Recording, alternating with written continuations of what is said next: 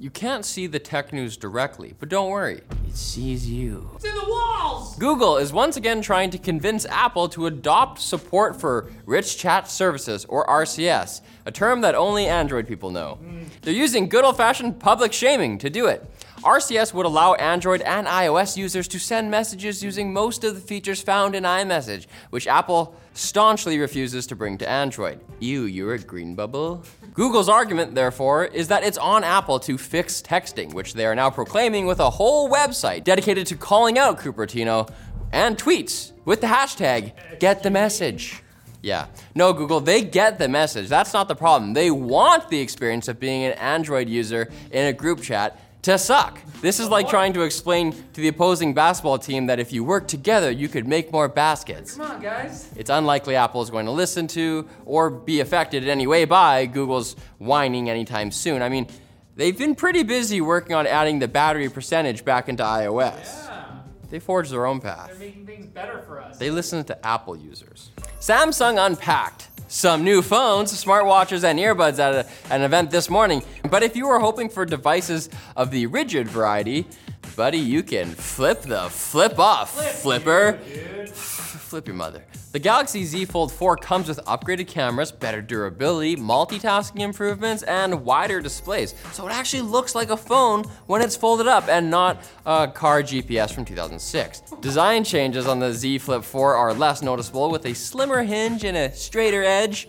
It does have the new Snapdragon 8 Plus Gen 1, a larger battery, and faster 25 watt charging, but none of that probably matters to the bubblegum punk cotton candy people that they're marketing to. Samsung also announced the Galaxy Watch 5 and Watch 5 Pro, confirming design leaks from last month with new infrared temperature sensors, longer battery life, and better durability. The Pro is bigger and more rugged, like me, Lastly, the Galaxy Buds 2 Pro have improved ANC, a sleeker design, and support for hi-fi 24-bit audio using what else? A proprietary Samsung codec that will only work on select Galaxy devices. But the best part, they come in purple. Oh, That'll play great on TikTok.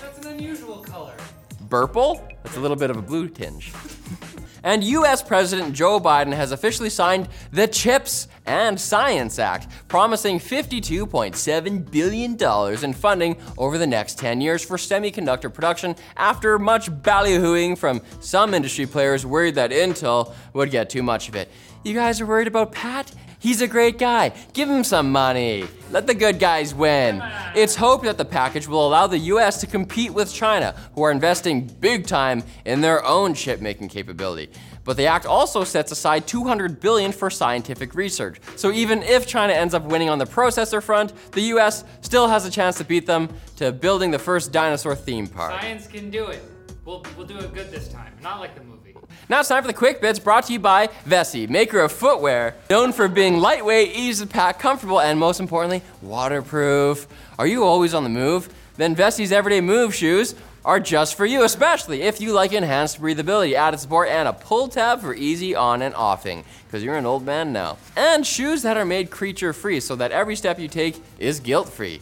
If your feet could talk, among all the weird things they'd say, they would say a big thank you for wearing these shoes. So say goodbye to wet socks and save 25 bucks with our offer code TechLinked at Vessi.com slash I TechLink. wish I could talk to my feet. Go away, Quentin. Give the quickments to me, baby. Ah, ah, ah. Compulsive GPU specs leaker, kopite7kimi. I really wish uh, he'd have an easier name after, after all this name. like kopite7kimi has relapsed again, claiming on Twitter that NVIDIA's upcoming RTX 4070 will arrive with faster memory and a boost clock as high as 2.8 gigahertz, granting it the same compute power as the RTX 3090 Ti.